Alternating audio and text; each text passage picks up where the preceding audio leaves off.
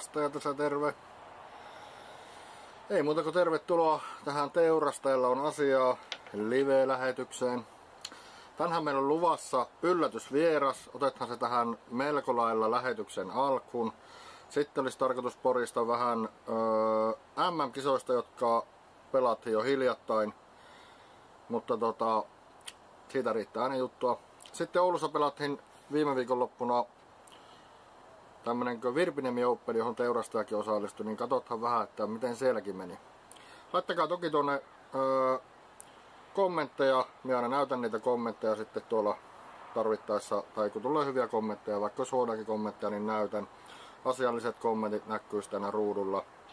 Ja siellä oli joku kysynyt, että milloin alkaa, ja Petteri oli vastannut, että kello 19, ja taisi alkaa kuule just silloin.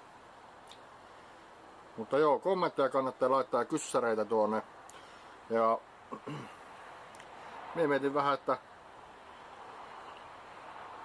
minä laitan tästä valmiiksi pari tuommoista grafiikkajuttua tuonne ensiksi. Mulla taitaa melkein siellä ollakin. Mutta tuota minun pitää vähän tuunata tuolta, niin mikä on vähän tuunaamassa eri kohtaan tuon, niin saahanpa vaikka tuonnehan se olisi aika maukas laittaa, oisko? Ois skaalathan isommaksi. Noin. Oi oi. Tuo on hyvä, panhan Done sinne ja onhan teurastaja logo tuonne tuonne ylänurkkaan muljahti nyt tai tuommoinen ikoni. Se näkyy hyvin. Sitten mulla on vielä tuo tekstikki. Lukee mitä sattuu. Tähän on muuttamassa tuonne. Oho. Oi oi oi oi. Muutethan tuonne pikkusen tuota yksi grafiikka palkki teille tuonne vielä. Nyt on muistaakseni 12. päivä syyskuuta. Niin saahan tuokin tuonne asiallisesti oikein sitten. Tänhän tuossa aika nopealla aikataululla laitoin tämän niin pystyyn tämän koko tämän päivän live ja ajattelin, että tuommoisen mietin sinne teille. Teurastajalla on asiaa jakso kolme ja teurastajan terassilla ollaan ja 12.9. päivämärki meni oikein. Mutta joo, tänään kattelin, että oli tullut uusi podcasti tuonne Spotifyhin oululaisten fribaajien tekemä podcasti. Pitää tältä välillä kuunnella, että ääni kuuluu hyvin, koska tuota, mulla on tässä kaksi kameraa tälläkin kertaa. Tuolla on toinen kamera. Ja se näkyy ihan kohistaa noihin kukkiin vähän enemmän, mutta ei se haittaa. Pääsettä audio pysyy nyt oikeassa paikkaa, vaikka vaihtaisin kameraakin. Testathan se vielä, pysyykö audio, pysyykö audio, pysyy audio edelleen tuolla. Se on hyvä, ettei lähde minne sattuu. Mutta se vieras. Taithan kuule soittaa kilauttaa. Otanpa tuosta vielä tuo hetkeksi. Noin. Ja otetaan tuosta, ettei näy kaiken maailman pinkoodit teille. Ja sitten otetaan FaceTime täältä. Toivothan, että herra on siellä valmiina iPadin äärellä. Niillä tällä soittanutkaan, mutta lähtisikään tuosta. Kokeillaan. Ja audio pitää laittaa linja ykkönen myös tuolta päälle Onnille. Nyt pitäisi kuulua sieltä ja täältä. Katsotaan menneekö se. Yhdistetään. Päivää, kuuluuko äänet sinne? Tänne ei kuulu kuule mitään mulle. Voi jesta. Ota mä katon, että mulla on varmana täällä. Älä hättäile. Älä hättäile. Tämä on kerran tänhän todettu toimivaksi kuule. Kertaan piuha irti, piuha kiinni. Et näy vielä siellä. Kukaan ei tiedä kuka siellä on. Me täällä piuhoja vielä vääntele ja säätele. Tehdäänpä niin, että otan tuon tuosta irti ja tuon tuosta noin ja katsotaan mitä. Kuuluuko nyt? Siis minä kuulen kyllä sinua koko ajan. Wow, nyt kuulen minäkin sinut. Ja nyt toivottavasti kuulee myös katsojat. Vanha kuule naama näkyy hyvin. pahoittelut siitä, että tässä nyt Villen naama näkyy vähän laihempana mitä normaalisti. Ja, Ehkä me voimme elää sen kanssa. Kyllä. Ja kaikille katsojille se tiedoksi, että sen takia se naama näkyy väärin, koska tämä hieno äh, encoderilaite, niin se ei osaa tämmöisiä Applen erikoisia kuvaa skaalauksia, eli normaalia 16 kautta 9 sun muuta. Mutta Villekin näkee vissin minut. Ja siellä näkyy Ville Vehkaperä Oulusta.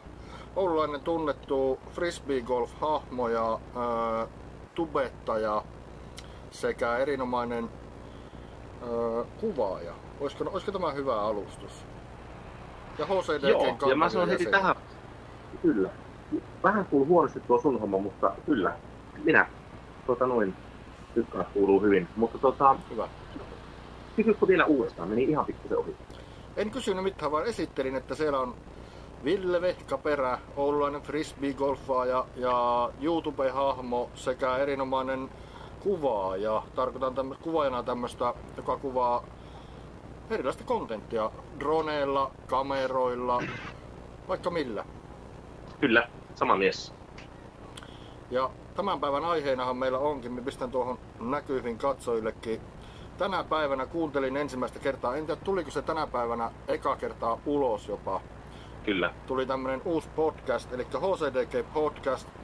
Ja siellä oli vetäjänä kuvissa näkyvä Ville Vehkaperä sekä Marko Hurja Hyvönen. Kyllä. Mulla kuuluu omat äänet sillä stereona tänne korfa ja tosi hankala puhua, mutta minä haluaisin, että sinä saat puhua enemmän. Kerroksä, mistä on kysymys tästä kenties öö, Suomen ensimmäisestä Friba-seuran omasta podcastista?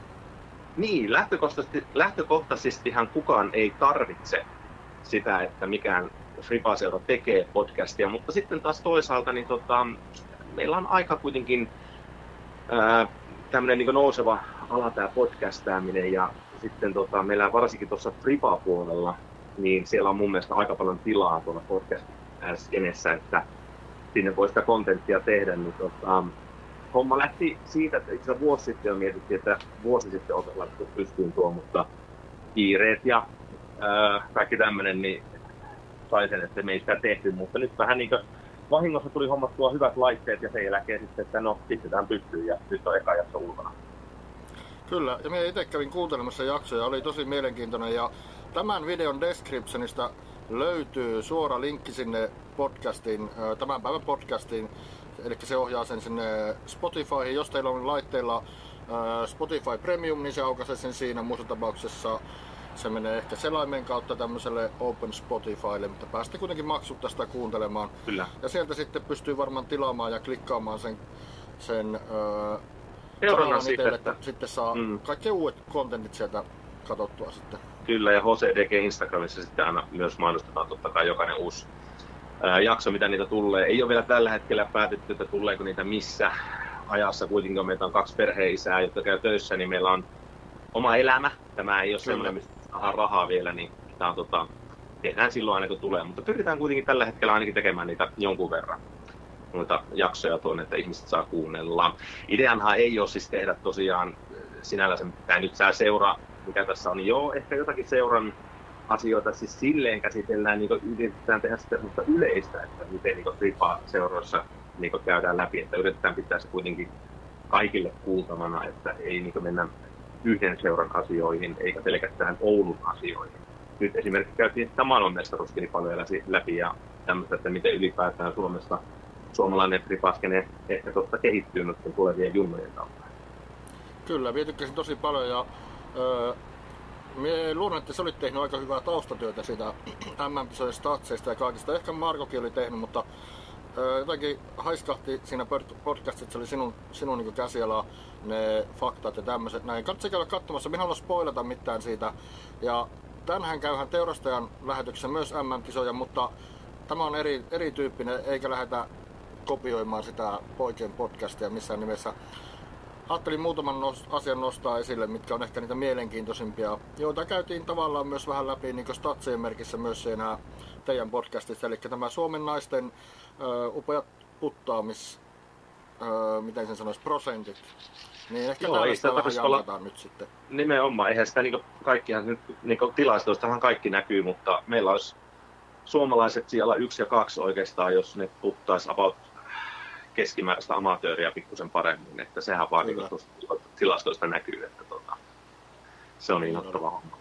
Mikä oli Ville se HCDGn Instagram-kanava, josta voi käydä seuraamassa kanssa, että koska tulee mahdollisesti uusia podcasteja? Ihan hardcore disc golf, ei mitään Okei. muuta. Sillä Sieltä- nimellä löytyy IGstä. Käykää tilaamassa Hardcore Disc Golf. Kyllä, ja ehkä pointtina muutenkin siihen podcastiin, niin mikä itselle on tärkeää aina kun mä teen näitä, on sitten, että on tehnyt teurastajan kanavalle jotakin grafiikkaa tai teen mitään videota tai sitten teen nyt tuota äänituotantoa, niin mulla on tärkeää se, että se on laadukasta kamaa, niin tota, siitä mä oon itse ylpeä siitä, että se podcast oli mun mielestä, siinä oli äänenlaatu todella hyvin kohdillaan ja siinä on muutenkin hyviä, hyviä niin semmoisia niin elementtejä, mitä mun mielestä äänihommissa pitää olla, että Itsellä esimerkiksi valitettavasti jäi vaikka PG-podcasti niin kuuntelematta nyt nämä uusimmat kaudet, koska mun mielestä se kaikella rakkaudella niin se laatu on todella hirveää. Siellä ääni kaikuu niin pahasti, että mä en ainakaan jaksa sitä kuunnella. Niin tuo on semmoinen, mihin me keskitytään. Joo. Ja minä luulen, että siinä PG Post, en tiedä, mutta luulen, että sielläkin on niinkö, vähän niin kuin sama kuin tämä meikäläisen juttu tässä nyt, että minä soitan sulle jollakin FaceTimella. Mm. Ja se äänen laatu ei tosiaankaan ole sama, että jos siellä kaksi jamppaa istuu studiossa, on kunnon mikit ja sitten nämä äänimikserit, jotka sulla varmaan oli. Plus, että sulla oli siinä mikserissä varmaan ladattu kaikkia hienoja juttuja, mitä sait niin soimaan on. sieltä nappia Niin painamalla. Ja meikä vähän kade sulle siitä, että ehkä tulee joskus teille hommattua semmoinen laite tai ei. Mutta, mutta kaikenlaista erilaista kontenttia tarvitaan. Se podcast oli tosi hyvä ja laadultaan se äänenlaatuhan oli erinomainen. Ja se on minusta nimenomaan on tosi tärkeää siinä, jos sä kuuntelet sitä. Se et edes Kyllä. näe mitään kuvaa, sä vain kuulet sen. Niin jos siellä on jotakin ylimääräistä, niin se varmasti häiritsee tosi paljon. Plus, että teillä oli se hyvä, vaikka te oli siinä kaksi, te ette puhunut päälle, mutta koko ajan tuli sitä audiota. Eli se on niin tosi tärkeää vaikka jostakin podcastissa tai radiolähetyksessä, että sitä tulee sitä kontenttia ja sitä audiota. Ei voi olla niin, että tulee hiljaisia hetkiä, koska silloin siinä vaivautuu se kuulijakin. jo. Niin teillä Se on on se helppo kohta. rytmitys tosi hyvin. Se on totta, se on helppo, kun on kaksi ihmistä, jotka rakastaa omaa ääntänsä siinä, niin se on aika helppoa kyllä täyttää ne äänitaajuudet siinä. Ja tota, ei sitä Kyllä. ehkä sen enempää, mutta Joo, käykää kuuntelemassa. Ja linkki löytyy tosiaan tämänkin videon descriptionista suoraan päästä sieltä kuunteleen Hardcore Disc Golfin podcastia nam- numero yksi tai number one. Puhutaan tälläkin Kyllä, ja siellä oli, tällä hetkellä meillä on tulevaisuutta varten vetämässäkin, niin laitteella kyllä pystyy sam- sitten soittamaan suoraan siihen podcastiin, eli saadaan vieraita puhelimen kautta. Toivottavasti aika kuumiakin nimiä, mitä tällä hetkellä on vetämässä, niin katsotaan mitä sinne tulee. Tuollainen pieni piskuinen pohjoinen podcast, niin katsotaan, jos sinne lähtisi jotkut nimityyvit mukaan. Kyllä minusta ja rakkaudella latiin näitä hommia kun tekee, niin ihmeitä saa aina aikaiseksi ja semmoisia odottamattomia asioita ja mukavia juttuja. Kiitoksia sulle Ville. Me tiedän, että sulla on muutakin menoa, niin en enempää pidättele. Ja toivottavasti saan joskus toisenkin kilautella sulle tämmöisessä mitään. teurastajalon asialähetyksiä. Kyllä.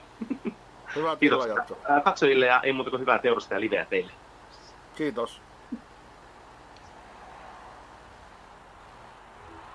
Näin. Toivottavasti siellä kaikki audiot toimii. Laittakaa kommenttia, koska mulla ei ole hajuakaan, kun mä en ennen tehnyt sitä. Mutta mä oletan, että jos ne Villen äänet kuuluu mulle tänne, korvan, niin silloin ne kuuluu myös teille. Ja oletan myös niin, että minunkin äänet sinne kuuluu. Toivottavasti mä mitään, en laittanut mitään ääniä sieltä Chicken Jokin sekaisin. En laittanut, nyt pitäisi olla line in sekä HDMI 3, eli tuo kamera tuolla. Käykää siis tilaamassa tuosta toi, ei mulla taivu sormi tuo. Miten se taipuu? Nui. Tuo. Tuossa oleva podcasti, siellä on Marko Hurja Hyvönen ja Ville Vehkaperä tosiaan. Ensimmäinen lähetys tuli tänään ulos Spotifyhin ja oli minun mielestä ainakin tosi hyvää kontenttia, niin sehän kannattaa käydä sieltä tsekkaamassa ja kuuntelemassa. Mutta, mutta, meillä oli jotain muutakin tänään mielessä kuin se podcast-juttu, joka oli ylimääräinen tuossa. Ja toivottavasti se niinkö, onnistui tuossa tuo hässäkkä, mikä tehtiin niinkö, tällä iPadilla, että käytiin vähän kuuntelemassa. Minulla olisi käynyt katsomassa, kun mulla lähetys lähtenyt päälle. Mulla on ollut niin itse varma, että on se siellä varmana poka päällä, mutta parempi käydä tarkistamaan täältä vielä, että että olhanko meissä livenä vai puhunko me täällä ihan vain itselleni. Ja senhän tarkistuksen minä teen tästä. Kyllä se väittää, että me olen tuolla livenä. Hieno homma. Mutta oli meillä muutakin tässä tarkoitus puhua. Siellä ei hirveästi kommentteja ole nyt. Eugeni on kommentoinut, että hyvin kuulu. Hieno homma, koska se on tärkeintä, että teille kuuluu hyvin. Mie myös oletan, että nämä minun äänet kuuluu nyt sinne tosi hyvin, koska mulla on tossa hyvät kaksi mikrofonia, jotka osoittaa tänne päin, niin varmaan kuuluu hyvin nuo äänet. Tuskin tarvii niiden kanssa enempää vekselata. MM-kisat käytiin, joo, niin käytiin. Mitä siellä pelattiin? Pitääkö mä mennä ihan internet-selaimesta katsomaan, että mitä ihmettä siellä MM-kisat tapahtui. Sen verran ne, nyt on ehkä hy, riittävästi aikaa siitä, että siitä on mukava niin puhua tällä lähetyksessä. Ei tule spoilattua mitään keneltäkään. Ja aina tuolla somessa varsinkin tulee sitä vähän naukunaa, jos siellä liik- semmoisista asioista puhut, mitkä on vasta tapahtunut ja urheilusta, että ei nyt spoilasit lähetyksen. Onhan tuota P... Mitä nyt on? PDGA. PDGA. Ja Worlds. Onnaanpa siltä semmonen 2022 vielä tuosta. Otetaan ihan tuosta PDGAn sivulta niin nuo tulokset sieltä esille. Ehkä sieltä jotakin näkyy tai sitten ei. No siellä kaikki tietää, että Paul McBetti voitti. Voitti kuuennen kerran. Se on melko hurja juttu. Kuusi kertaa se on niin nykyaikaisessa frisbee-golfissa se luku, mitä välttämättä kukaan ei tule enää edes rikkomaan. Ken Climo voitti aikoinaan 12 mestaruutta, mutta se oli silloin se. Ja nyt on frisbee-golfi on huomattavasti kehittynyt kalusto, tarkoitan nämä kiekot ja kaikki, heitetään hurjan paljon pitemmälle. Ja sitten taso on aivan älyttömän paljon tasaisempi siellä kärjessä. Että nyt siellä oli kaksi, tuota, kaksi lohkoa pelaajia, oli niin paljon, että ne ei mahtunut yhdessä lohkossa pelaamaan. Oli A- ja B-lohko, ja ne pelasi niin kahtena tai päivänä eri radoilla sitten. Ja siellä A- B-lohkosta nousi itse asiassa yksi pelaaja sinne ihan kärkikamppailuihin, Tristan Tanneri. Ja lopulta viiden kierroksen jälkeen niin se oli jaetulla kolmannella siellä Chris Clemonsin ja Matev Orumin kanssa. Eli Matteon kanssa, miten sanotaankaan. Mutta kuitenkin, niin nämä jampat oli siinä niin podiumilla kolmas ja, ja sitten oli se kova kamppailu, käytiin semmoinen tuntematon nimi kuin Aaron Gossake suomeksi lausuttuna ja Paul McBetti heidän välillä. Näytti siltä, siltä pitkään, että se Aaron vie, mutta niin se vain tota, tuli tämä Paul McBeth taas ja vei, niin korjasi sen, tyhjensi palkintopöydän.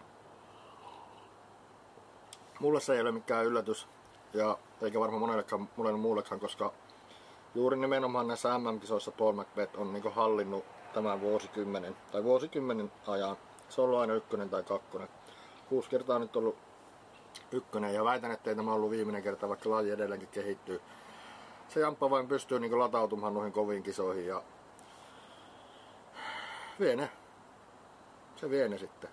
Siellä on kaikki maan parhaat on siellä vastassa. No ei siellä kaikki ihan ollut, oli, Kuoksakin oli Suomessa, mutta niin suomalaisiahan, voitaisiin katsoa miten suomalaisilla meni. Oikeastaan siellä oli kolme suomalaista, keltä minä odotin menestystä, ja tämä on ihan pelkästään tilastojen valossakin.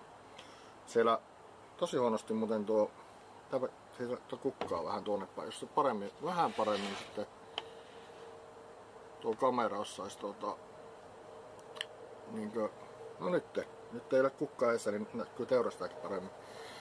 Niin se kato kohdisti tuohon kukkaan tuo kamera. Niin, kolme suomalaista, ketkä, keltä ootin oikeasti menestystä, tai ke, kelle ne oli niin jonkunlaisia menestymismahdollisuuksia.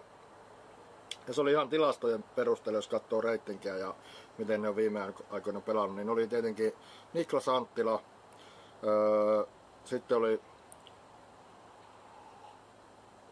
Väinö Mäkelä ja Lauri Lehtinen. Nämä kolme oli sillä niin tilastojen valossa ne, ketkä pystyy jonkunlaisen sijoituksen sieltä ottamaan ja parhaina päivinä kamppailemaan ihan, ihan siellä kärjessä. Ja siellähän sitten onnistui hyvin näissä kisoissa nimenomaan Väinö Mäkelä, joka oli jaetulla 14 sijalla. Sai sieltä pari tuhatta dollaria sitten myös palkintorahoja. Ja sitten jos lähdetään katsomaan listaa alaspäin, niin seuraavana siellä tulee vastaan mm, Täällä on niin paljon nimiä, että aika pitkälle saahan kelata. Jaettu 64. ja Niklas Anttila 5,5 dollaria sieltä. Eli tämä nyt kertoo sen tason ja sen laajuuden. Viisi kierrosta pelattiin MM-kisoissa, niin meidän oma Suomen Niklas Anttila siellä 64. Ja voitte miettiä, että, että mitä se on aika, aika kummallinen kisa Suomessa, jos Niklas löytyisi samoita sijoituksia. Eli kysymyksessä on ollut tosi kovat, tosi kovat kisat, tosi kova taso. Ja tästäkin nähdään, että ihan tilastoista katsotaan, niin Miklaskin hävisi siellä monelle kaverille, kellä oli häntä selkeästi pienempi reitinki, eli alle tonnin miehiä, mutta niitä alle tonnin ihmeitä aina pulpahtelee sieltä tulemaan. Vähän niin kuin tämä kyllä tämä voittaja, tai korjan kakkonen, joka, joka siis pelasi saman tuloksen viiden kierroksen jälkeen kuin Paul McBeth, mutta sitten sudareissa hävisi. Tämä Aaron Gossake, niin olihan sekin semmonen kaveri, että ei se aivan jokaisen huulilla ollut, että taitaa tulla Aaron ja vielä nämä kisat, että kyllähän tosiasia on se, että sekin tuli niin täysin tuota puskista. Sitten Niklas oli siis toiseksi paras suomalainen, 64. oli sijoitus. Sitten saahankin kelata taas alaspäin. Löytyy sieltä 20 Seppo Paju ja Tuomas Hyytiäinen sija 85. Tuomas Hyytiäinen oli viimeinen, joka pääsi rahoille. Ja nyt, missähän se Lauri Lehtinen oli sitten? Eikö se ollut tuossa välissä? Saattopa hyvinkin olla, että Lauri viimeisinä päivinä vielä putosi sijoituksissa. Miten oliko se siellä kovin korkealla missään vaiheessa? Tai kovin korkealla, siis suhteellisen korkealla siellä 50 sakissa edes. Katsotaanpa. Jos ei sitä löydy tästä rahoilta, niin silloin voin sanoa, että Laurilla ei nämä kisat ihan lähtenyt. Mutta ei mulla kyllä ollut mielessäkään hänen sijoitus ennakkoon, vaan katoin, että Lauri Lehtinen olisi yksi niistä, ketkä vois, vois niinku siellä sijoittua hyvin. Mutta on täällä hurjan kovia, kovia nimiä täälläkin, ketkä ei ole päässyt rahoille. Ville Ahokas on sijalla 121, on pelannut oikeastaan melkein koko ajan siellä B-lohkossa. Sieltä aloittikin varmasti jos tässä sellaan näitä nimiä näin vain läpi, niin väkisinkin menee ohi, koska tässä on aivan älytön määrä näitä nimiä. Mutta sanotaanko näin, että miesten kisa oli äärimmäisen tiukka ja kovaa tasoltansa. Ja, ja tota, se ehkä niin keskusteluna ei sinänsä ole niin mielenkiintoinen sen takia, että siellä periaatteessa oli sata jamppaa, ketkä olisi sen voinut voittaa. Mutta se yksi ja sama taas sen vei. Se on niin keskustelu erikseen, että miten, miten se on edes mahdollista. Mutta se, että sitten voi miettiä sitä to, kolikon toista puolta, joka meitä kiinnostaa, on se naisten taso. Ja siitä minä enemmänkin haluaisin keskustella tässäkin. Aa, Petteri on siellä tietoviisas kommentoinut, että Lauri ei päässyt hatista läpi. Eli joo, ei lähtenyt Laurilla ihan kulkemaan se peli. Mutta ei se aina voi kulkea ja se riippuu aina vähän radasta ja siitä, että miten pelaajalla kulkee putit ja soveltuuko rata jollekin pelaajalle. Lauri Lehtisellä sillä kyllä kaikki radat soveltuu sillä, että se pystyy heittämään aika pitkälle, pystyy heittämään kämmentä ja päkkäriä ja puttikin on hyvä. Että jostakin syystä vaan sitten Lauri, Lauri ei tuolla just noissa kisoissa onnistunut. Eikä kaikissa kisoissa voi onnistuakaan, se on ihan selvä homma. Paitsi Paul McBeth MM-kisoissa, se voi aina onnistua siellä. Mutta tota, se naisten sarja, sitäkin me katsoin suorana oikeastaan melkein kaikki, kaiken mitä pystyin ja kerkisin. Raskastahan se oli, kun oli viisi kierrosta ja sitä ennen oli vielä nämä pressitilaisuudet sun muut. Ja sitten oli naisten sarja alkoi jo ihmisten aikaan silloin päivällä. Ja, mutta miehet pelasivat niin myöhään, että arkena ei oikein pystynyt katsomaan niin myöhään niitä.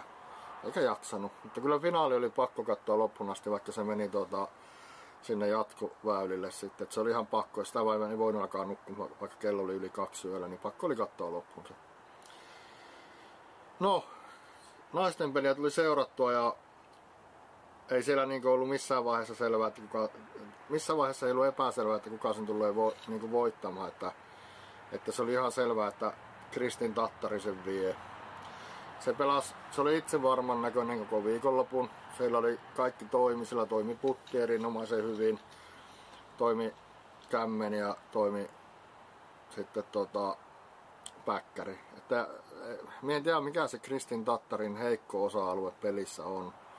Mie en ole semmoista hänelle vielä löytänyt. Voisiko se olla joku henkinen peli? Ei, ei ainakaan niin tämän kisan perusteella. Että en tiedä onko siellä heikkoja osa-alueita. Minun mielestä ei. Se on kaikissa hyvä. Siksi se voitti kisatkin. Ja se voitti aika ylivoimaisesti loppujen lopuksi, niin kuin, jos katsothan ihan puhtaasti sitä, että monellako heitolla se voitti. Totta kai se, kun se pelasi hyvin ja muut ei niin pysynyt vauhissa, niin siinähän on varmaan niin pikkusen rennon piteelläkin pelata sitten, että tietää, että voi tehdä niitä virheitä ja siltikin se niin johtoasema säilyy. Mutta en tiedä sitten missä vaiheessa se tuntuu siltä, että se ei ole enää mukavaa ja se ei ole enää kilpailua. Suomalaiset siellä pärjäs hyvin. Henna Blomruus oli MM hopealla ja sitten Evelina Salonen oli jaetulla viidennellä sijalla. Sieltä vielä lopussa Page Pierce nousi kans vi- viienneksi. Page Piercellä oli kans aika kummallisen vaikeat kisat, että näytti siltä, että ei siltä mitään tule, mutta kyllä sekin taas sinne top 5 vain nousi. Mutta minä vähän väitän, että se ei ole ainoastaan Page Piercen hyvyydestä, että se sinne nousi, vaan se ehkä voi jopa johtua siitä, että no vastustajat eivät ole, naisissa se kärki ei ole niin, niin leveä, sanotaan näin, kuin mitä miehissä. Niin kuin minä sanoin, että miehissä sata ajampaa oli siellä, ketkä olisi voinut ottaa maailmanmestaruuden, niin naisissa se on ihan toisin. Että siellä on varmaan, olisiko viisi, kuusi. Esimerkiksi sinne ei osallistunut edes tota, tämmönen yksi kämmen pelaaja kuin öö, herregud, muistankohan me nimeä. Joka heittää pelkästään kämmentä. Sara Hokomi ei osallistunut edes koko kisoihin ja ymmärtääkseni sen takia, että se rata ei vain niin soveltunut hälle. Niin hän ajatteli, että no mitäpä sinne lähtee vippailemaan, että hän ei pärjää siellä. Mutta ymmärtääkseni kaikki muut kovimmat siellä oli, mutta, mutta Sara Hokomi ei lähtenyt sinne. Saattoi sillä olla joku muukin syy, joku terveyssyy, että miksi hän ei osallistunut, mutta kuitenkin joku taas tietää siellä paremmin, niin voi vaikka kommentoijakin. Mutta naisista, me katsoin niitä kierroksia, niitä lähetyksiä ja täytyy sanoa, että vaikka Kristin Tattari oli, niin kuin, oli, on hyvä kaikilla osa-alueilla sillä ei ole niitä heikkouksia, niin kyllähän Henna Plomrus ja Evelina Salonen on niin maailman parhaita draivaamaan. Ne niin vettää koko ajan niitä pitkiäkin väyliä ja haastavan näköisiä väyliä, niin varsinkin jos päkkärillä avataan, niin ne on siellä mukilla. Ne on niinku aina siellä mukilla, aina kympin ringissä. Ja se on aivan käsittämätöntä. Sitten kun vertaa näitä muita naisia, niin osa niistä heittelee ihan mihin sattuu, tai ei ainakaan pääse läheskään perille asti sinne mukille. Eli kyllä niin tällä tämmöinen amatöörin näkökulmasta, niin teurastajan näkökulmasta, niin Henna Blomrus ja Evelina Salonen on maailman parhaita draivaamaan. On siellä muutenkin kovia, niin kuin Page Spears ja kyllä tuokin on tuo Kristin Tattari hyvä draivaamaan, ei siinä mitään. Ja sitten on tämä, onko se King, sen, oliko se muuten näissä kisoissa ollenkaan mu- mukana? Nuori nainen. Onko se Hailey King? Jos se olisi, niin kyllä sitä aika korkealla. Oh, Hailey King on siellä. Kyllä. Niin Hailey King on, oli yhdeksäs, niin silläkin on, on kyllä mahtava drive. Mutta tota, kyllä niin Evelina ja Hennan drivit on ihan omaa luokkaa. Ainakin näissäkin se olisi jo katto, niin aivan mielettömän hienoja driveja. Mutta sitten kun päästiin sinne tekemään sitä tulosta, eli sinne puttirinkin, niin kyllä mulla ainakin teki henkilökohtaisesti oikein pahaa katsoa niitä kummankin sekä Hennan että Evelinan putteja jälleen kerran näissä kisoissa, että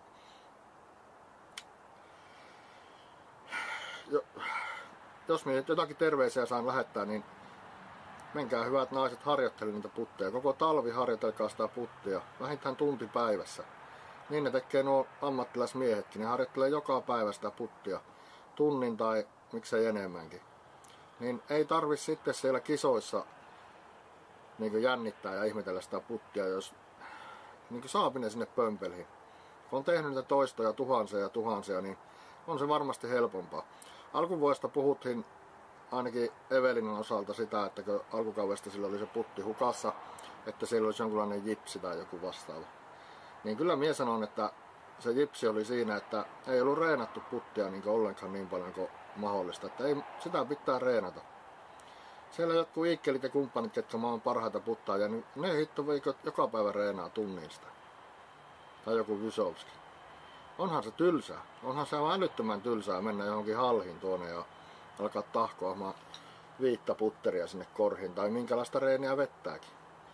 Mutta sitten kun tulee se kesä ja lähdetään kierrokselle niin, ja kisoihin, niin sitten ei tarvi ihmetellä sen putin kanssa.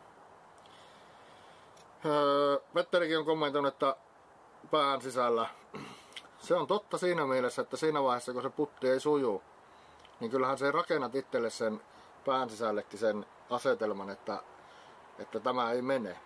Kun sä olet siinä puttaamassa, oli se sitten putti 5 metriä, 3 metriä tai 8 metriä, tai, niin se, silloin kun se pitäisi mennä, niin se, silloin itselle jo sanoo, että tämä, en mie saa tätä, tämä ei mene, koska se on niin epävarma siinä tilanteessa.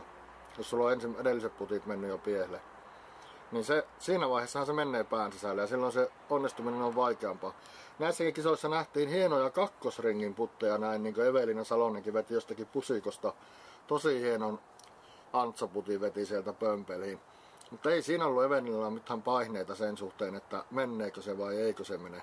Koska se tiesi, että se on niin kaukana, niin vaikeassa paikkaa, että jos se menee, niin se on vain bonusta. Niin silloin se pystyy varmaan sieltä taas laittamaan sillä, että ei ollut sitä pään sisällä mitään jännitystä sen suhteen ja hienosti meni.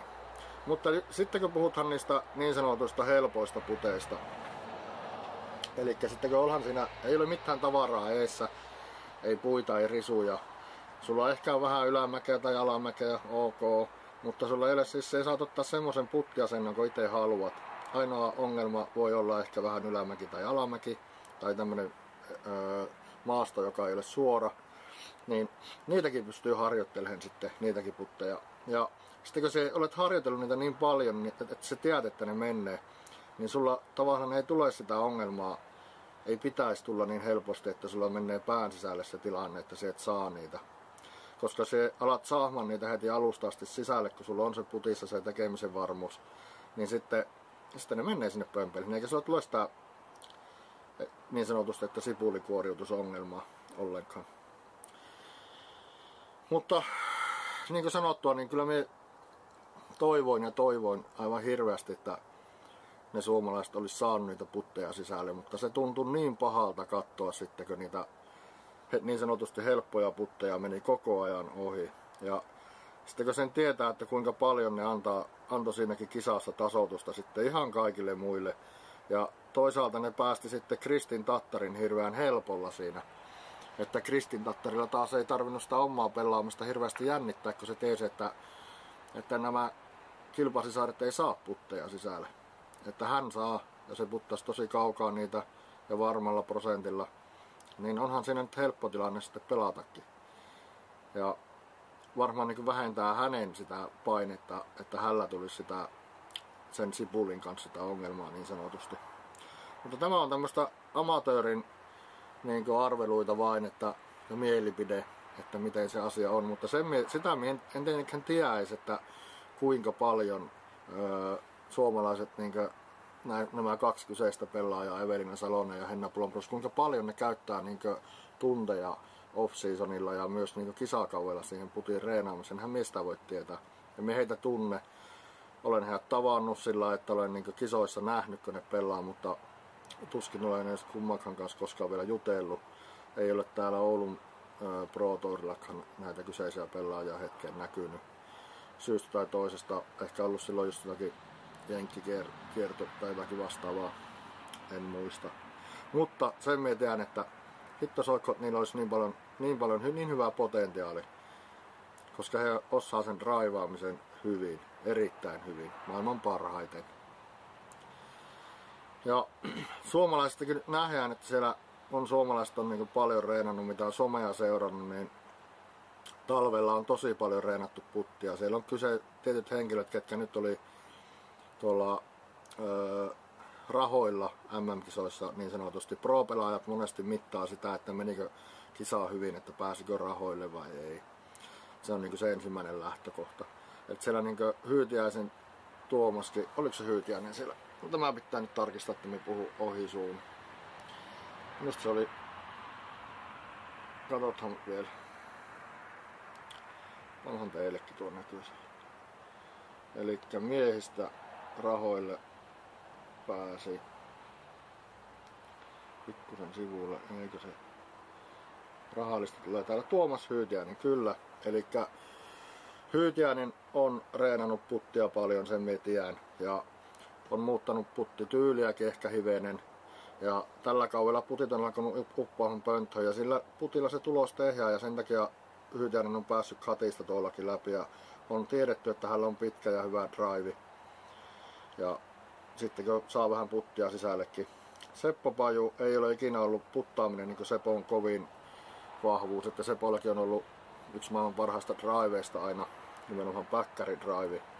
Ja kämmen pelissä on ollut aina parannettavaa ja putti on vuosittain vaihdellut aika paljon, mutta edelleenkin joka kerta kun Seppokin puttaa videokortissa, niin kyllä ainakin meikäläisellä jännittää, että menneekö se sisällä vai ei, huolimatta siitä, että oliko se helppo tai vaikea putti. Mutta se johtuu siitä, että joskus oli Sepollakin niin isoja vaikeuksia sen puttaamisen kanssa, että, että sitä etenkin katsojana niin alkoi sitä aina tänä päivänäkin vielä jännittää. Mutta sitten katsothan listaa eteenpäin, niin Niklas Anttila, Niklas Anttilan Instagramia talvella kun seuras, niin ja sitten hänen niin kavereiden, treenikavereiden Instagramia, niin ne oli aina puttaamassa. Ne oli aina jossakin, mikähän lienee halli, missä ne olikaan puttaamassa. Siellä putattiin ylämäki puttiakin, koska siellä pystyi kiipeämään portaita vähän ylöspäin johonkin erilaiseen kohtaan, niin siellä ne veti vaikka minkälaista puttia, mutta me, me luulen, että siellä on tosi paljon vetetty siellä puttihallissa aikaa. Ja vaikka Niklas on, on tunnettu jo ollut pitkään siitä, että se on se on niin älyttömän varma ja Ei, ei draivaa niin pisimmälle läheskään, mutta ne, on, ne drivit menee sinne, mihin se haluaa. Ja sillä se pelaa itseensä sitten sinne puttipaikalle vähän sillä heitoilla. Ja jos se putti menee pömpelle, niin tulos on hyvä. Ja sitten tietenkin Väinö Mäkelä, joka oli 14 MM-kisoissa, niin Väinö on ollut, ollut maailman, ei maailman, vaan Suomen paras puttaa jo pitkään. Se on niin aivan kiistaton asia. Totta kai siellä muutkin on parantanut niin nämä pro Ne on huomannut, että hei, tuo Väinö puttaa aina sisälle ja vähän joka paikasta. Niin sitten ne muut on alkanut harjoittelemaan sitä puttaamista kanssa. Öö, täällä on tullut kommentteja taas. No Eugeni on sinne kommentoinut ihan tällainen suoraan on kommentoinut, että on, on, on hänelläkin ollut niin semmoinen myötähäpeä tai paha, olo, paha mieli näiden puttien takia. Ja tuo on hyvä kommentti kans, että ei haittaa vaikka siinä puttaamisessa joku valmentaja. Kyllä meillä niin puttityylejä on varmasti yhtä paljon kuin puttaajakin. Mutta aina löytyy puttaamisen tekniikassakin varmasti niin parannettavaa. Ainakin Henna Blomrusin puttia, kun mä olen kattonut, niin sillä on hyvin persoonallinen kanssa putti ollut monta vuotta. Ja minusta se on tänä vuonna ollut vähän erilainen kuin vaikka viime vuonna, että on se jotakin sille tehnyt, että, että sitä on selkeästi on harjoiteltu kuitenkin, mutta että siinä vie, vieläkin siinä mekaniikassa saattaa olla parannettavaa. Ja Tattarista Miikka kommentoi, että Tattari puttas jauhot muiden suuhun. Kyllä se on näin, että kun katsoo sitä Tattarin puttaamista, niin kyllä se on, vaikka otettaisiin kaikki miehetkin siihen niin riviin ja verrattaisiin sitä, niin kyllä silti tykkään sitä Tattarin puttaamisesta ehkä kaikista eniten, kaikista maailman pelaajista. Se vaan on jotenkin niin simppeliä. Minä en ymmärrä, miten se saa sitä haaraputilla niin hyvät tehot niin niihin pitkiinkin putteihin. Että se vettää sitä kakkosrengistä niitä haaraputilla sisälle. Eikä se edes astu niin perhän, että ne ei ole semmoisia askelputteja edes. Niin se on niin jotenkin ihailtavaa. Ja siitä voi moni ottaa oppia kyllä varmasti teurastaja kanssa. Teurastaja on muuten yksi huonoimmista puttaista, se häätyy tähän väliin sanoa, että mulla ei ole niin sen suhteen niin varaa yhtään niin täällä pullistella, että mä olisin jotenkin hyvä tässä frisbee-golfissa tai puttaamisessa ensinnäkään, että, että pikemminkin päinvastoin. Mulla on tosi huono. Mä tiedän, että ehkä miten pitäisi heittää, mutta mä en vain osaa heittää. Ja vaikka osaisin heittääkin, niin sitten taas kun nyt tulee kisa, niin mä en osaa taas kilpailla. Ja, että on niin matkaa opeteltavana vuosia, vain ehkä vähän liian vähän jäljellä. Enkä minusta ikinä tule mitään Suomen parasta edes niin omassa ikäluokassa. Se on ihan selvä homma. Mutta silti tämmönenkin ihminen saa, pystyy parantamaan omaa peliä ja nauttimaan siitä. Ja sitten pitää aina muistaa se, että totta kai sitten näitä huippurheilijoita, niitä saa aina kritisoida. On ne sitten suomalaisia tai ulkomaalaisia. Ne on, tota, ne on siinä asemassa, että ne on asettanut itsensä kritiikille alttiiksi. Niin, ja kaikki tämmöiset tämmöiset teurastajatkin, niin teurastajakin saa kritisoida, teurastajan kontenttia saa kritisoida. Mä olen asettanut itseni alttiiksi sille, kun me teen tätä kontenttia, että kritiikkiä saa antaa. Santeri kyselee, että milloin Kaijaa niin heittää. No, en tiedä, tällä kaudella ei varmaan, täällä on nyt jo aika kylmä ja kohta tulee pimeäkin. Tällä kaudella en varmaan Kaijaa niin pääse heittämään, mutta Voisi ajatella, että ensi kaudella lähtisin heittämään sinne. Toinen paikka, mihin me haluaisin ehdottomasti heittämään, on Rovaniemi ja Kemi, koska ne on kanssa tässä aika lähellä Oulua, kuten myös Kajaani, eli Kajaani. Ja Kainuussa kävinkin heittämässä Suomussalmella tänä kesänä. Ja sitten kävin heit, kävinkö siinä välillä jossakin muualla. Suomussalmella ainakin kävin heittää. Mutta niin pitää kans päästä heittämään. Toki olen päässyt heittämään useasti kaijaanilaisten kanssa. Ja siellä oli semmonenkin kaveri, jolla oli Euroopan korkein reittingi vielä tällä hetkellä. Taitaa tulla huomenna reittinkipäivitykset. Ja silloin Juntusen Jarkko putoaa sieltä Euroopan korkeimman, korkeiten reitatun pelaajan paikalta. Tonni 36 oli, on tällä hetkellä Jarkon reittinki. Ja se on tosiaan Euroopan kovin.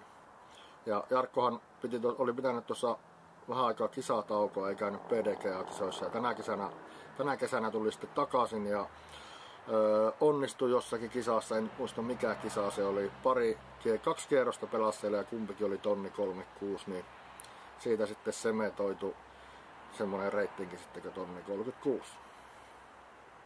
Ja JJF kommentoi sinne, että Kemiä suosittelen ehdottomasti. Ajoksessa käytiin viime kesänä kerran ja oli kyllä aivan mahtava rata tällaiselle amatöörillekin. Kyllä, ajoksessa pitää käydä ja tehdään, että siellä on paikalliset tehnyt kovasti talkoita ja siellä on hyvät tiipaikat tehty. Ja lisäksi sieltä on 40 pisteen Suomen mestari Mäki, Sami Mäkipörhölä käy siellä pelaamassa ja reenaamassa. Ja on tehnyt varmaan myös talkoitakin Mäkipörhölä sinne, että terveiset vain Samille, jos katsoo lähetystä. Sami on myös kutsuttu Teurastajan kanavalle vieraaksi. Katsotaan, jos meillä toteutuu tässä jossakin vaiheessa se. Jos ei muuta, niin ainakin joku pelaajahaastattelu Samin kanssa voitaisiin tehdä. Santeri kommentoi sen, että Jarkko on kyllä kova pelaaja, eli Jarkko Juntunen. Pelannut pari kertaa samassa ryhmässä Kajanin viikkokisoissa. Joo, meikäläinen on kanssa saanut kunnian pelata Jarkon kanssa samassa ryhmässä. Joskus siitä on kyllä aikaa jo vuosia, niin muistaakseni olen pelannut hänen kanssa samassa ryhmässä joskus Köykkyrissä joku PDGA-kisa ja lisäksi Virpiniemessä jossakin PDGA-kisassa. Ja muistan vielä, että Virpiniemessä ei Jarkko ollut silloin edes aikaisemmin ikinä käynyt. Et se oli hänen ensimmäinen PDGA-kisa Virpiniemessä silloin. Joo, voitaisiin oikeastaan siirtyä noista MM-kisoista, ne nyt on taputeltu ja, ja tulokset on tiedossa ja parantamisen varaa sinne monelle tosiaan vielä jäi sitten. Ja, tai sanotaan, että monelle jäi niinkö myös varmaan halu pelata paremmin. Öö, katsotaan tuolta vielä Eugenin kommentti liittyen näihin MM-kisoihin. Eli naisten menestys on sama kuin miesten maajoukkueen lätkä. Nyt hävitään, kun sipuli ei kestä, mutta toivottavasti myöhemmin tulee mestaruuksia. No se on totta, että jos ajatellaan miesten lätkämaajoukkuetta joskus 80-90-luvulla, niin siellä, on, siellä monestikin koputeltiin jo hyviä sijoituksia niin arvokisoissa, mutta sitten se vai ei vielä niin ei ollut sitä voittamisen kulttuuria. Mutta sitten nykyäänhän Suomella on jääkiekossa jo voittamisen kulttuuri, että se voittaminen onnistuu siellä junioreissa ja sitten lisäksi miesten maajoukkueessa, että ei pelätä, pelätä voittaa niin sanotusti, vaan otetaan se, mikä itselle kuuluu. Ja vaikka oltaisiin välillä vähän alta vastaajakin, niin pystytään silti niin itsestä puristaan kaikki irti ja saahan se voitto. Ja pelaathan nimenomaan joukkueena. Mutta Oulussa pelattiin lisäksi viime viikonloppuna Virpiniemi Open. Katsotaanpa mitä me löytäisin sieltä tänne mukavia statseja. Varmaan Discord Metricsistä voisi löytyäkin. Kaivethan esille. Katsotaan vähän samalla, että miten siellä muut pelas. Senhän me tiedä, miten minä pelasin ja halusin siitä vähän kertoakin. Ja täytyy nyt tietenkin todeta, että Jaha, mitä kirjautua tuonne.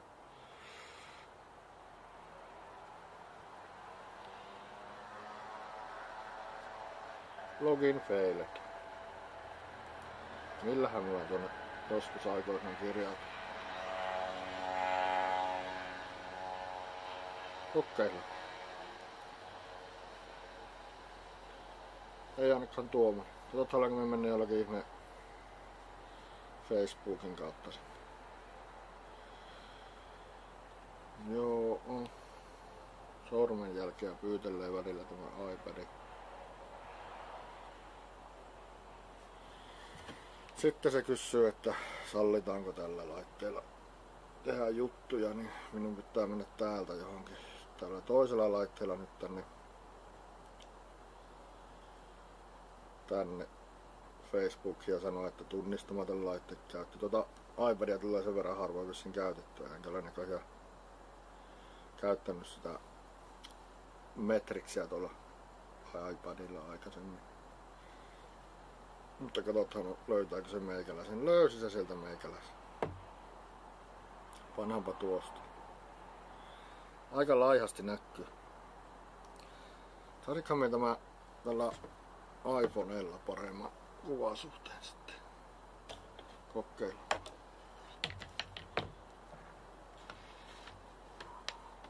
piuhoja riittää aika paljon tässä pöydässä nyt.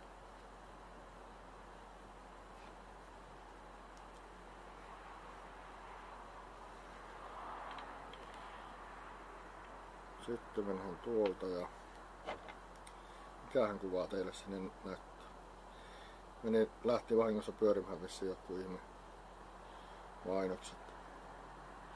Mutta se Disc Golf Matrix täältä auki tuolta ja nyt se aukesi ja katsotaan miltä se näyttää.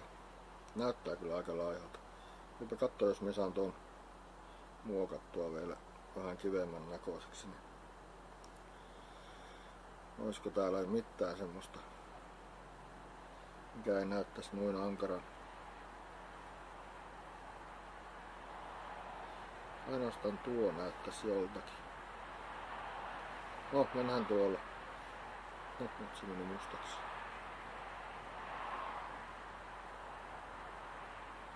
Ei se auta. Hyvältä se ei näytä, mutta tää tutkias tuonkin saisi jotenkin. Nyt se tuli tuohon keskelle ruutua, ei me haluta sitä keskelle ruutua. Siirretään se tuon.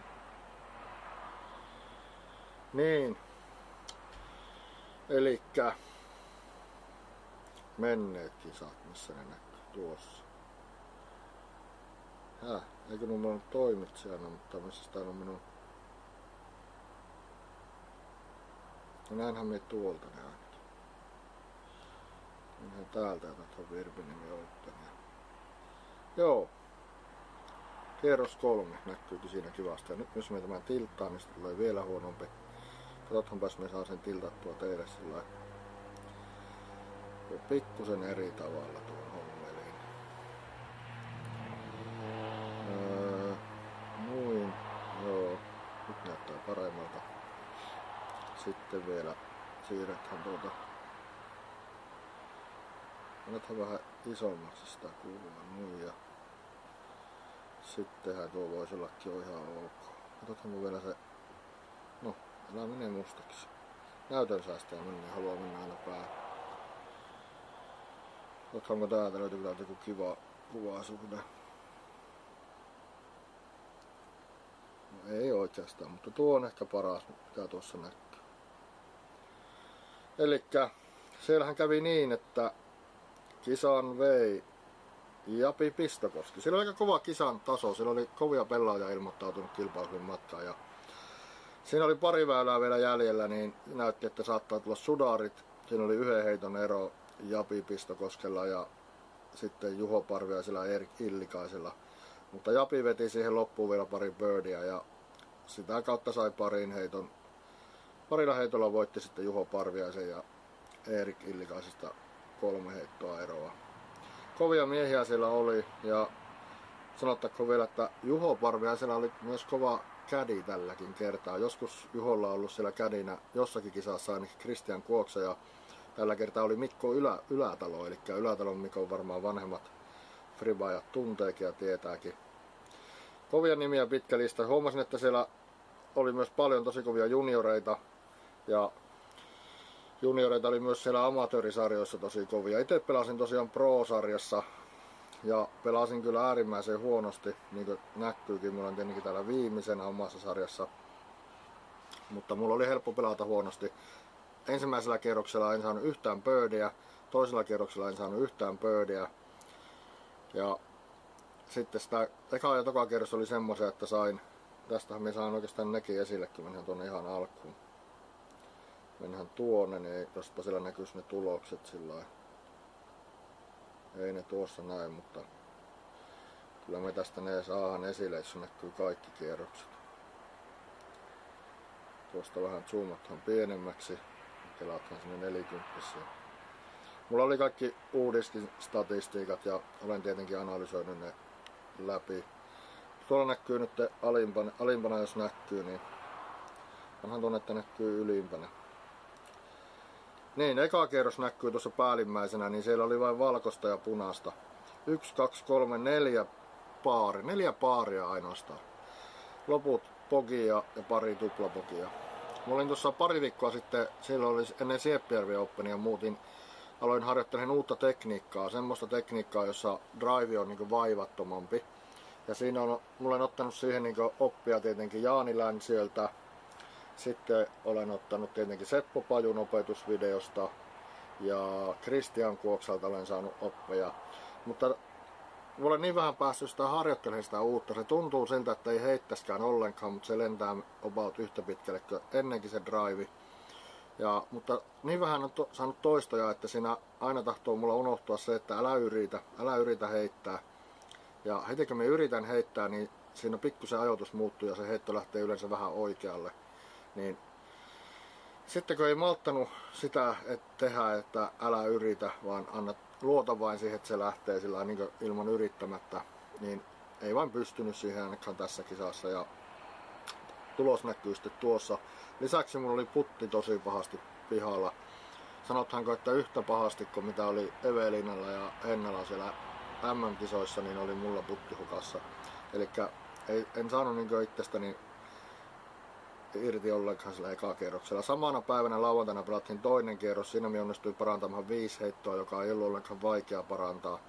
Siellä me sain sitten niitä paareja vähän enemmän, mutta sitten oli pokeja ja tuplapokeja lisäksi siinä. Ja kummallakaan kierroksella siellä oli kakkosväylällä semmoinen 70 metriä pitkä saariväylä, joka oli hazardina. Semmoinen ihan perussuora putteriheitto, ei mitään ihmeellistä niin kummallakaan heillä on saanut saahreen. Jos me kävisin normaalisti heittämässä siellä Virpiniemessä, Virpiniemen kiinteä ykkösväylä, niin minä aina saisin sen siihen. Mutta nyt en kisassa saanut. Sitten sunnuntaina oli kolmas kierros ja siihen me päätinkin sitten, että yleensä kisoissa me pelaan semmoista pelikirjapeliä, että mulla on tietty pelikirja, ja me, että mihin minun pitää heittää heitot, että me saan itselle niin järkevimmän ja parhaan mahdollisen tuloksen. Vähän niin kuin Aaron Gosic pelasi siellä Worldseissä se pelasi hyssää koko ajan, joko päkkärihyssää tai kämmenhyssää, se pelasi ne sinne väylään. Ja ei ottanut pokeja koko, koko turnauksessa kuin ihan muutaman. Ja sen takia se oli siellä niin korkealla sijoituksissa. Otti vain paareja ja pöydejä käytännössä. Niin se mulla oli itselläkin niin ajatus, että pelata itselle sitä parasta tulosta, että aina vain väylään. Mutta kun minä osunut driveilla silloin väylään, niin eipä, eipä se onnistunut ja sitten lisäksi vielä se putti surkea, niin ei mitään mahdollisuuksia.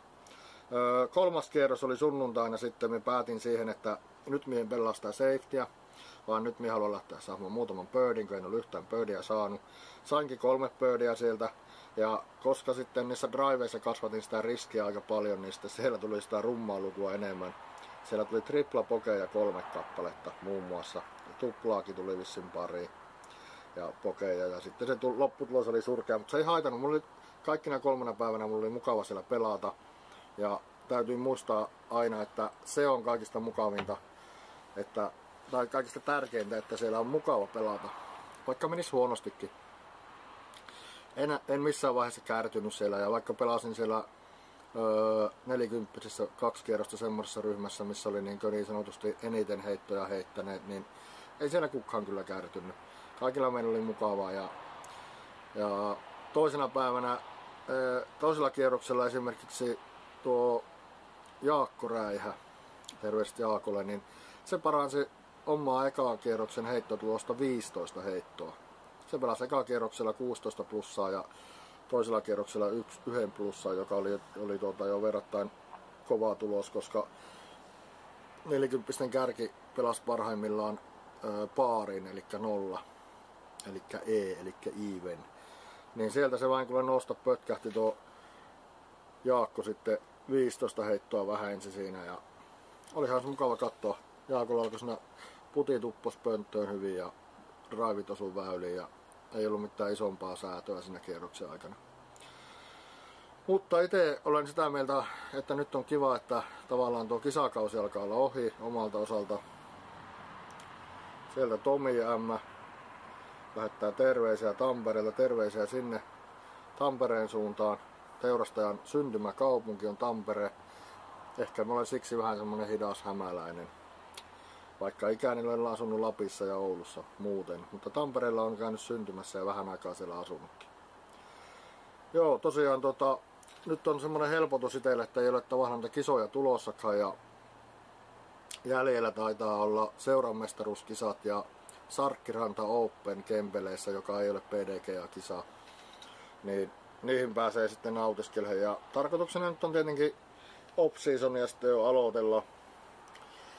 Edelleen on tämä teurastajan elämäntapamuutoskin menossa. Se on varmaan niin elämän mittainen elämäntapamuutos, mutta sitä on tarkoitus jatkaa. Eli parantaa edelleen fysiikkaa ja kuntoa. Se on parantunut viime vuodesta jo mukavasti, mutta vielä on varaa parantaa sitäkin. Ja sitten tekniikkaa pääsee talveksi taas hiohmaan. Nyt, nyt mie voisin sanoa, että mä olen aika lähellä siellä, mitä minä ehkä joskus haluan olla. Ja nyt olen niin kuin, tämä viimeisin tekniikkamuutos oli sillä hämmästyttävä itsellekin, että, öö, että se heitto on vaivatonta. Että aina, aina kun minä pystyn sen heittämään sillä niin minusta tuntuu, että minä en heittänytkään. Ja sitten minä ihmettelen, että miten se kuitenkin se kiekko lentää noin kauas se lentää yhtä kauas kuin mitä silloin, jos me yritän heittää. Ja se on tosi ihmeellistä. Mutta siihen on saanut nyt semmoista aha-elämystä ja varmaan sinne löytyy parannettavaa katsoa videota. Mulla jossakin vaiheessa laitoin tuolle Jaani Länsiölle laitoin viestiä, että Jaani teki joskus, öö, olisiko ollut vuosi pari aikaa sitten teurastajalle semmoisen for, se, teurastajasta semmoisen form checkin. Siinä lähetin, laitoin tuota Jaanille videot uploadasin YouTubeen sillä, että se vain näki ne ja se sai katsoa sieltä parannuksia. Sieltä sain tosi hyviä vinkkejä silloin Jaanilta. Ja laitoin sitten, myö, olisiko ollut tänään keväänä viestiä Jaanille, että tehtäisikö Formcheck 2.0 ja Jaani näytti peukkua, että tehdään vain.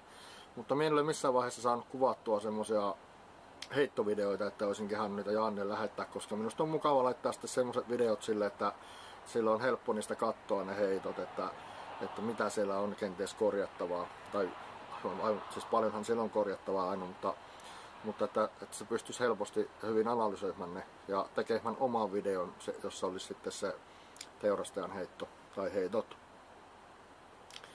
Öö, Täältä on tullut pari kommenttia lisää vanhan nekin näytölle. Jorinaattorille terveisiä sinne.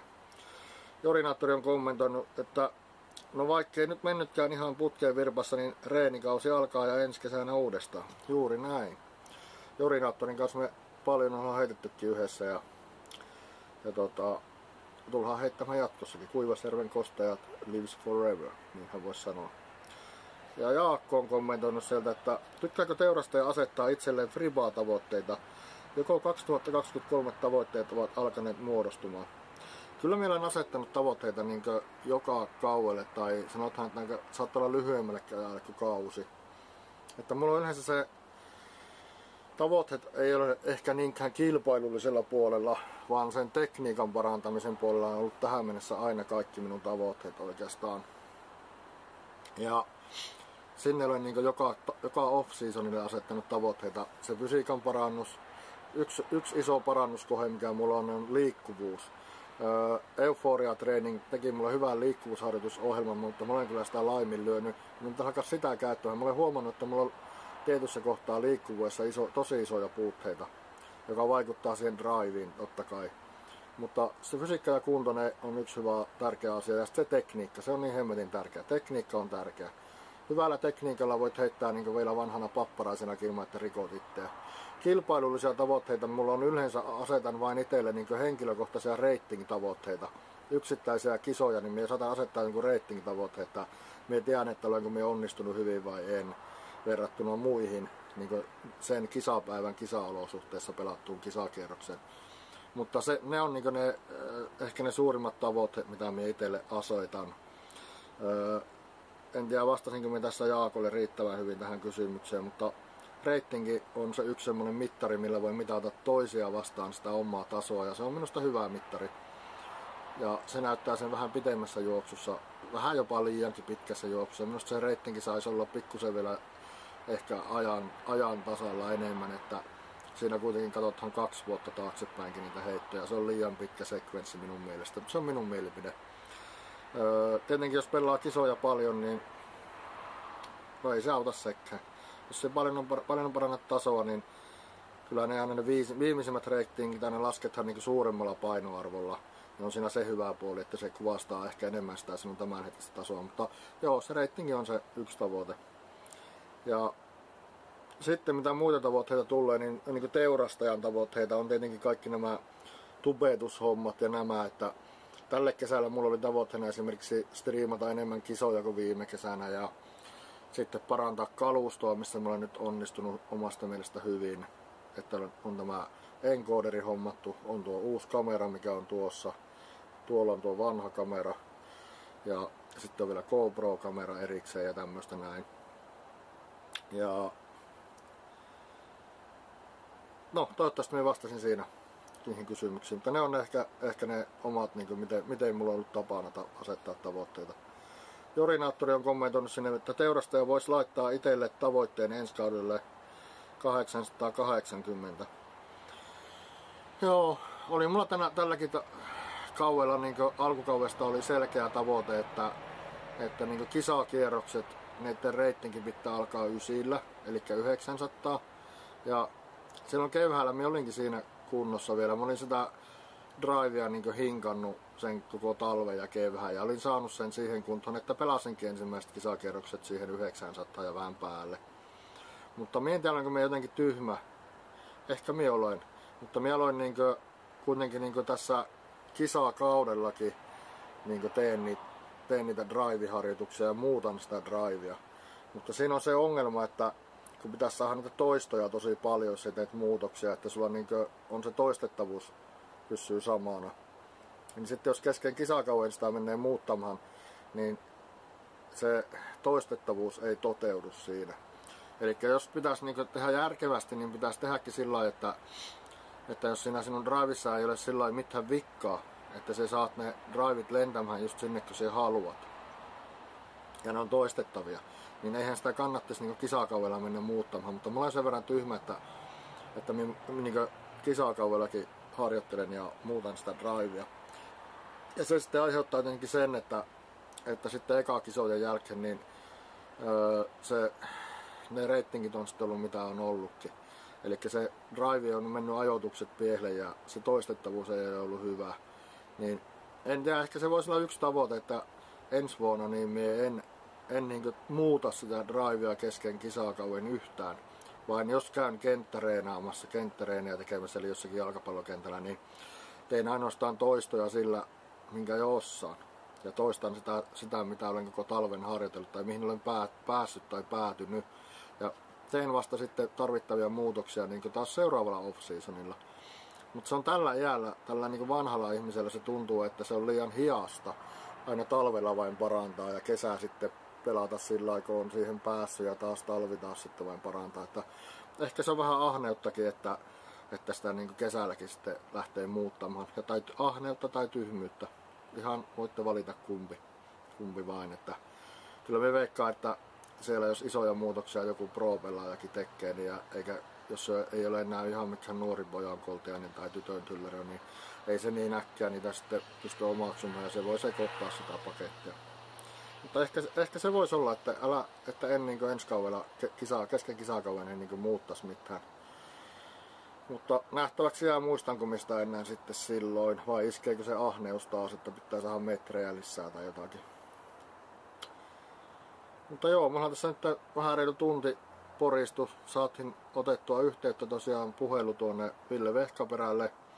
Ja Ville Vehkaperä ja Marko Hurja Hyvönen oli tänään tosiaan julkaissut ensimmäisen HCDG Postcastin tuonne Spotifyhin ja linkki siihen löytyy tämän videon descriptionista. Käykää toki kuuntelemassa oikein Spotify äh, podcasti sieltä ja laittakaa se tilaukseen sitten jos haluatte. Sitten käytiin vähän mm tuossa läpi ja lähinnä ehkä sitä, että, että tuota, miksi nämä meidän maailman parhaat suomalaiset draivaajat niin eivät sitten päässyt siellä niihin tavoitteisiin, mitä me muut suomalaiset oltaisiin haluttu, ja varmaan he itsekin. Eli sitä puttaamisen vaikeutta. Ja sitten oli tätä Virpinemi Openia. Sen verran vilautin tosiaan sillä tuloksia, että ketkä pärjäsivät siellä avoimessa sarjassa ja sitten, tota, sitten vähän kauhistelin sitä omaa peliä siinä. Mutta hyvä sen tuo niitäkin aspekteja esille, että, että tota, minkälaista se amatöörin elämä on, että ei se aina mene niin Väinö Mäkelällä, että että onhan siellä aina joku tonni 50 kierroksia pelataan välillä ja sitten kun tulee huono kierros se on joku tonni 20 ja että välillä voi rämpiä vähän syvemmissäkin suossa tuolla niin teurasta ja siellä on joku virittänyt mopoon aika hyville kierroksille. Kuulitte teki varmaan äänet sieltä. Hyvähän se on, että mopot huilaa. Toivottavasti on hyvät jarrut ja kypärä päässä. Mutta tätä lähetystä on turha venyttää pitempään. Laittakaa vaikka kommentteihin, että mitä kontenttia ja aiheita te haluaisitte mahdollisiin tuleviin teurastajalon asialähetyksiin. Kenelle voitaisiin soittaa ja kilauttaa ja mitä voitaisiin kysyä ja jotain tämmöistä. Pitää miettiä ja katsoa, jos saisi jotenkin tuon tosiaan tästä vähän jotenkin tämän skaalauksen toimimaan paremmin. Tässä on tosiaan semmonen ongelma, kun on, on tämä tuota, iPhone, niin se on mun hyvä näppärä kampe, mutta tämä meidän kiinalainen encoderi ei osaa tuota, noita justinsa samoja kuvasuhteita kuin tässä iPhoneissa, koska tässä ei ole standard nämä kuvasuhteet, niin sitten mennään vähän venytetyllä kuvalla. Mukavampi jos saada semmonen oikea, oikean kuvasuhtainen kuva, jos soittaakin jollakin. Täällä alkaa kuule kohta pimenemäänkin, mutta ei se mitään, kohta se pimenee tuon kuvaakin varmaan sitten lisää videota on tulossa. Seuran mestaruuskisoista ei varmaan tule mitään videota, koska itsekin varmaan pelaan siellä, mutta Oulun Frisbee-seuran reikäpelit on vielä meneillänsä. Lisäksi olisi toiveena ö, päästä kuvaamaan BSC Disc Golf Teamin reikäpelimestaruusfinaali. Sen tiedän, että siellä on välierät jo pelattu. Ja kunhan siellä herrat saavat sopia, sovittua niin finaaliajankohan, niin toivottavasti laittavat teurastajalle viestiä, niin lähdetään striimaamaan sieltä sitten live, livenä öö, reikäpelimestaruudet ja isompia mitään kisoja täältä Oulusta tietenkin ole tulossakaan, että mitä siellä kannattaisi käydä striimaamassa, mutta nämä reikäpelit on ihan mielenkiintoisia. Kanavaltahan löytyy jo Oulun seudun reikäpelifinaali 2022, käykää katsomaan se jos haluatte. Se on kuvattu tuolla hyvällä kameralla ja tällä encoderilla. Eli kontentti on siinä mielessä ihan hyvä. Se on eri asia, että onko siellä kommentointi saattaa olla sitä sun tätä ja zoomauksetkin välillä vaikka mitä. Mutta että parasta on taas yritetty ja teille tehdä sinne mielekästä kontenttia katsottavaksi. Mutta kiitoksia kun olit tässä lähetyksessä mukana ja ei muuta kuin hyviä heittoja. Se on moro.